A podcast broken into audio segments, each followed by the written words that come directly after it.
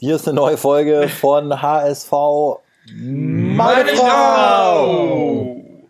Schön, dass ihr dabei seid. Wir haben uns zusammengerottet. Gato und Kai sitzen bei sich im Büro auf der Couch. Moin, ihr beiden. Moin. Bisschen hallig der Sound, aber ich glaube, damit kommen wir alle gut klar. Und Bones, grüß dich. Hallöchen. Ich bin Stübi und heute ist Mittwoch. 2 Tage haben wir jetzt auch gebraucht, um das späte Gegentor gegen Holstein zu verarbeiten. Ich weiß nicht, ist das für euch ein Trost, wenn jetzt alle sagen, ja, es ist irgendwie auch verdient, weil Kiel ja in der zweiten Halbzeit auch mehr Ballbesitz hatte und irgendwie ist das Ergebnis am Ende objektiv gesehen gerecht, Gato? Ist es so, dass du sagst, ach so, ja, nee, dann ist okay, oder ärgert es dich trotzdem noch? Ja, mich ärgert es mega, weil das ist einfach so unnötig, dass man in der 90., 91. Minute halt noch das Tor bekommt, dann auch irgendwie durch 2 individuelle Fehler von unseren Spielern. Also das darf nicht sein und auf der anderen Seite, irgendwie Gegentore passieren ja immer durch Fehler, ne? Und man kann auch nur den Ausgleich kriegen spät, wenn man vorher in Führung lag. Also ich finde, das ist auch so ein bisschen, muss man es immer noch ins Verhältnis setzen. Also es hauen ja jetzt doch viele drauf, auch wenn man so die Kommentare mal durchliest, muss man aufpassen, dass es jetzt nicht unsachlich wird nach einem 1-1 beim relativ schwierigen Auswärtsspiel in Kiel. Also ich finde unterm Strich, ja, ich hätte das Ergebnis unterschrieben, so vorweg, aus strategischen Gründen so, um Kiel auch auf Distanz zu halten. Aber ich finde, Gegentore können auch gut rausgespielt sein, sodass man halt einfach sagt, okay, wir konnten da jetzt gefühlt nichts machen. Das war jetzt nicht der Fall. Also man hätte das verteidigen können oder gar nicht erst dazu kommen lassen können, wenn jetzt Narei vielleicht mal seine Birne angeschaltet hätte und nicht dem oder irgendwie 1-2 Sekunden früher den Querpass gespielt hätte, dann wäre es nämlich 2-0 ausgegangen. Und Wagnermann sah sicherlich auch nicht gut aus. Aber ich meine, das ist jetzt halt mal so, wie es ist. Und dass der Kicker dann zum Beispiel schreibt irgendwie, ja, es ist jetzt alles wieder wie letztes Jahr. Da sage ich, sie sollen wirklich die Fresse halten. Man hat jetzt ein Gegentor bekommen, spät. Klar, mein erster Impuls war auch nicht schon wieder so. Aber ich finde es wirklich, dafür ist es viel zu früh. Und es nervt natürlich. Deswegen haben wir jetzt auch gefühlt keinen Bock darüber zu reden. Aber da jetzt so einen Artikel draus zu machen, gefühlt auf die Startseite zu setzen und zu sagen, es sind irgendwie alle Parallelen zu erkennen, da finde ich, es rankt den Kicker erneut wieder 2 Klassen schlechter. Das hätte ich ehrlich gesagt nicht erwartet. Ist wirklich einfach richtig schlecht, ne? Diese Darstellung. Ich weiß gar nicht, es ist falsch, kann man sagen, was auch immer, aber es sind ja auch andere Spieler, es ist eine andere Mannschaft, es ist eine andere Tabellenkonstellation und ich bin auch echt entsetzt. Also um euch da mal mit ins Boot zu holen, der Kicker hat, glaube ich, wirklich da die Überschrift gewählt, unverkennbare Parallelen zur letzten Saison, und die einzige Parallele ist, dass es ein spätes Gegentor gab. Das heißt, dass ja jede Mannschaft jetzt, die ein spätes Gegentor kriegt, quasi dieselben Probleme hat wie der HSV in der letzten Saison. Also das ist so dermaßen schlecht. Und dann sagen Sportjournalisten immer, wir sind Journalisten und keine unsachlichen Fußballfans. Und das fällt mir ja manchmal ein bisschen schwer. Ich muss sagen, ich finde es geil. Die traditionelle Schelte schon von uns fast gegenüber dem Kicker finde ich auch genau richtig. Ist ja auch oft sachlich dann begründet. Ich muss nochmal zum Gegentor sagen, es ist natürlich ein Paket, was da entstanden ist, denn A, hatte Kiel jetzt nicht sensationell das Ding rausgespielt, wo man sagt, boah, der ist schwer zu verteidigen. B, war es ein individueller Fehler, der natürlich zum späten Gegentor geführt hat, hinten auch vielleicht sogar 1,5, wenn man Leistner noch da reinnimmt, aber ich finde, das ist jetzt zu viel des Guten, wenn man den da noch mit Schuld geben möchte. Es war schon hauptsächlich dann Backnummern dahinter, und C ist es natürlich, dass man vorne vorher diese Riesenchance hat, und wenn man das gut ausspielt, dann führt man 2-0 und dann kann man auch ganz entspannt noch einkassieren. Geht mir auch so. Ich hab noch ganz lange drüber nachgedacht, über diese Situation. Ich glaube, 4 gegen 2, und wenn Narei einfach beim ersten Kontakt rüberspielt und nicht noch sich entscheidet zu gehen, aber das entscheidet man halt in so einer 100. Sekunde, der hat vorher auch 92 Minuten gespielt und ist dann auch nicht mehr vielleicht super frisch in der Birne. Aber wenn er einfach beim ersten Kontakt rüber spielt, ist der Aaron Hunt. Aber so, ist jetzt auch nicht 1000-prozentig sicher, dass der den dann auch auf dem Hoppelrasen direkt mit links nimmt. Ich würde schätzen, er hätte ihn eher sogar nochmal angenommen, sich Zeit gelassen, vielleicht geschlänzt. Wer weiß, ob da das Tor dann unbedingt draus gefallen wäre. Man kann es danach, und das hat der Trainer ja auch gesagt, trotzdem auch noch besser verteidigen. Alleine, dass der Kieler Spieler so easy so einen langen Ball vorne reinschlagen kann, ohne auch nur ansatzweise bedrängt zu werden. Ja, und ich muss auch sagen, wenn du so Narei nochmal ansprichst, irgendwie, klar geht ihm da auch durch den Kopf, anstatt einen schnellen Pass nach vorne zu spielen, vielleicht versucht er ein bisschen Zeit von der Uhr zu nehmen oder denkt so, ja 50-50, ob ich nicht jetzt in die Ecke gehen soll, und ist so verunsichert, und dann kommt halt kein 100-prozentiger Pass dabei heraus. Und gleichzeitig ist es ja auch vom Kicker respektlos, immer so zu tun, als wäre der Gegner wirklich so völlig unfähig und es würde immer nur alles passieren, weil der HSV keinen Bock hat oder keine Lust hat. Das ist wirklich unsachlich. Ich glaube, man muss sich auch mal damit abfinden, dass der HSV eben bis zur 94. Minute kämpfen muss und sich das hart erarbeiten muss, um da die Spiele zu gewinnen. Und wenn der Kicker da immer so ein bisschen arrogant der Meinung ist, sobald wir einen Gegentreffer kassieren, dass der, das ist ja auch dem Gegner nicht gerecht gegenüber. Der kämpft da nämlich eben 94 Minuten lang oder in dem Fall 92, 93 Minuten lang. Und probiert nochmal alles mit dem hohen Ball und so what, dann passiert es halt. Ne? Aber ich würde sagen, für heute erstmal genug Kicker-Bashing. Sind wir uns eigentlich, der Kicker ist schuld an der aktuellen Stimmung. Genau, das ist so ein bisschen Bones, du kannst es ja vielleicht mal untermalen, was Kai gesagt hat. Ich finde es eigentlich perfekt auf den Punkt getroffen. Es war ja nun auch einfach ein richtig guter Gegner. Nicht nur Kiel ist nicht nur meine Heimatstadt, deswegen bin ich da sowieso parteiisch. Ich sage ja immer, die Kieler Störche ganz gefährlich, aber die haben ja wirklich in der zweiten Halbzeit quasi das gespielt, was der HSV in der ersten Halbzeit gespielt hat. Absolut, also das Spiel war auch sehr, sehr ausgeglichen. Der HSV hatte in der ersten Halbzeit bis zu 75% Ballbesitz, das hat sich in der zweiten Halbzeit auf 53% reduziert. Aber bei diesem Ballbesitz muss man auch bedenken, es gab 60% vom HSV davon Querpässe. Es gab auch insgesamt in diesem Spiel sehr wenig Strafraumszenen, nur 4:3 Torschüsse für Kiel. Das heißt, das Spiel hat sich sehr stark im Mittelfeld abgespielt und selbst Simon Terodde hat im ganzen Spiel nicht einen einzigen Schuss aufs Tor zustande gebracht. Das zeigt auch, dass Kiel hoch und gut verteidigt hat und der HSV sehr viele Probleme hatte, dort in diesem Spiel Lücken zu finden. Von daher ist so ein später Ausgleich umso unglücklicher. Auf der anderen Seite, finde ich, hat der HSV, also auch die Kieler Abwehrreihe hat einen guten Job gemacht, aber auch die Hamburger Abwehrreihe hat einen guten Job gemacht. Diesmal war es dann ja wieder eine Viererkette, was übrigens der Kicker im Vorfeld auch falsch dargestellt hat. Kleiner Side-Fact am Rande.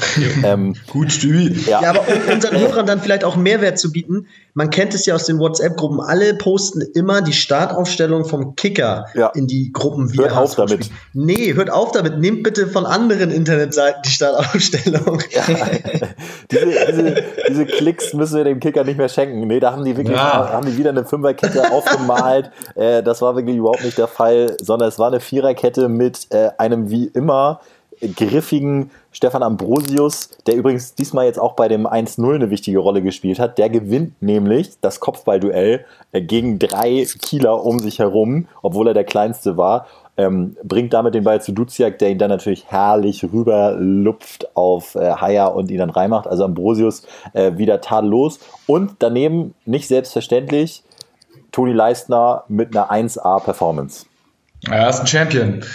Er hat echt, er wird mir immer sympathischer und er steigt aktuell zu meinem Lieblingsspieler auf, denn er hat irgendwie eine geile Mentalität, er geht da entschlossen in die Zweikämpfe, ballert den Ball auch einfach mal ins Seiten aus und er hat da eine gute Präsenz und so, ich glaube, einfach unangenehm für einen Gegenspieler und so ein unangenehmer, guter Zweitliga-Verteidiger, der aber ein bisschen limitiert ist. Gato, müssen wir ganz kurz sagen, ich finde, das wird ihm nicht gerecht, wenn du sagst, er ballert den Seiten aus, das habe ich auch gesehen, aber er hat auch wirklich 3, 4 richtig gute Bälle durch 1 bis 2 Mittelfeldreihen der Kieler durchgespielt. Also wirklich scharf, so wie man sich das wünscht, so wirklich solider Spielaufbau. Also es ist jetzt nicht, dass er hoch und weit macht. Ich möchte an dieser Stelle auch nochmal wirklich die HSV-Abwehr loben, weil insgesamt, also zur Abwehr gehören dann auch mindestens noch das Mittelfeld und natürlich eigentlich auch die Stürmer. Aber wer die Kieler Störche gesehen hat, sie haben wirklich bis zur 88. Minute keine hohen Bälle nach vorne gespielt. Die sind immer wieder super gut angelaufen, hast wirklich so eine Handschrift vom Coach gesehen. Sie haben die Ruhe behalten. Ich glaube, in der zweiten Liga gibt es kaum eine Mannschaft, die schwieriger zu verteidigen ist als Kiel und ich muss sagen, da hat Kiel sich extrem wenig Chancen für rausgespielt. Ulreich musste da nicht viel halten und dementsprechend, da hat man gesehen, wie gut die Abwehr eigentlich beim HSV im Moment funktioniert und am Ende des Tages ein Gegentor ist auch schon wieder völlig in Ordnung vom Prinzip her. Ja, und also beide Sachen werden ja unterstrichen, wenn du bedenkst, nach dem 1-1 hat Kiel ja nochmal den Ball und spielst dann auch super ruhig aus, um dann wieder vor Sven Ulreich zu stehen, der dann nochmal super hält und das 2-1 verhindert. Also das haben sie auch, da haben sie auch nochmal richtig klaren Kopf gehabt und hatten sogar noch Bock auf den Siegtreffer. Also am Ende des Tages ist es wohl auch so, dass das 1-1 dann irgendwie okay ist. Genau. Was sagt ihr eigentlich dazu? Der beste Mann bei Kiel war ja jetzt auch Lee. HSV hat Interesse bekundet. Gefällt mir sehr gut. Wäre ein exzellenter, super Neuzugang meiner Meinung nach. Ich finde Lee top, würde gut zum HSV passen. Ich finde ihn also wirklich gut. Dieser Matuschka, über den können wir auch gleich nochmal sprechen, dieser Matuschka von ehemals, wo war der, bei Union, glaube ich, ne? Und Düsseldorf. Und Korpus. Korpus, ja genau, so einer, so ein richtiger Zweitliga-Kicker auch. Der hat gesagt, das ist für ihn der beste Spieler der zweiten Liga. Da muss er Terodde vergessen haben, aber ja, seht ihr es auch so? Ich finde, also ich hatte ihn gar nicht so auf dem Zettel vorher, muss ich ehrlich gesagt sagen. Dann wurde mir der Name auch mal so gesagt, wo ich so gefragt hatte, ja, wer sind für euch die besten Spieler? Und Lee, und ich so, gut, okay. Und dann habe ich mal ein besonderes Augenmerk drauf geworfen, jetzt bei dem Spiel. Und also er ist schon auf jeden Fall ein sehr, sehr guter Spieler der zweiten Liga. Ist jetzt irgendwie keine 23 mehr. Ich glaube, der ist irgendwie 28, lese ich hier gerade. Kein Ball verloren, ne? Kein Ball verloren. Ja, und das muss ich sagen, genau da wollte ich anknüpfen. Extrem enge Ballführung. Erinnert mich auch von der Technik, von der technischen Spielweise fast noch hochwertiger als Aaron Hunt und könnte auch genau diesen eben auf dieser Position, finde ich, mehr als qualitativ gut ersetzen und holt sich die Bälle hinten, ist lauffreudig, gute Kondition, muss ich sagen, wirklich begeistert von ihm. Jetzt können wir einmal ganz kurz ein bisschen ausschweifen. Wie habt ihr das gesehen, diese Kommentierung von Tuschke, wie er bei Sport 1 heißt? Also falls ihr, liebe Hörer, das Spiel auch gesehen habt auf Sky, der hat ja zusammen mit Stefan Hempel kommentiert, der macht ja immer das Montagabendspiel. Und also eins ist schon mal klar, es klingt auf jeden Fall anders, wenn der mit dabei ist. Der haut halt die ganze Zeit immer so halt diese Fußballersprache raus. Ich finde es zu 90% erfrischend, aber manchmal schießt er übers Ziel hinaus. Also im Zusammenhang mit Lee hat er gesagt, ja, dann müssen sie noch einen Asiaten holen. Die sind ja immer so fleißig, die Asiaten, und auch mit der Sprache, dann können sie sich gleich verständigen. Und also es ging so ein bisschen in eine schwierige Richtung. Was sagt ihr zu dem?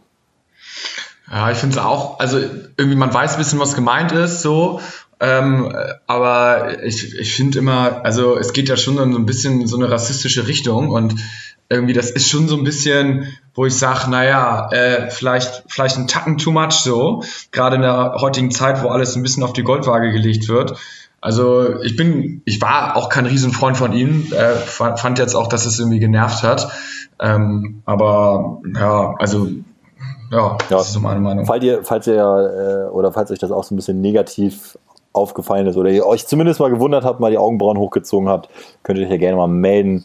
Schickt uns mal eine Nachricht und da sind wir mal gespannt auf euer Feedback. Wir waren auf jeden Fall in unserer WhatsApp-Gruppe relativ aktiv, sag ich mal, bei dem einen oder anderen Spruch, weil es manchmal so ein bisschen fragwürdig war. Ja gut, aber ich muss sagen, jetzt geht's mir schon ein kleines bisschen besser. Am Tag danach war ich immer noch so ein bisschen frustriert, weil es halt so schön, dieses was wäre wenn, es wäre so schön gewesen, ne? 19 Punkte, 7 Punkte vorm Nicht-Aufstiegsplatz, aber Daniel Thioune, der wird das mit Absicht gemacht haben, ich bin mir sicher, der war danach auch richtig sauer, aber der hat irgendwie nicht nur die Mannschaft, sondern auch die Fans, finde ich, getröstet vom Fernseher, als er gesagt hat, ja, das gehört jetzt auch zu unserer Entwicklung und das macht uns nur stärker.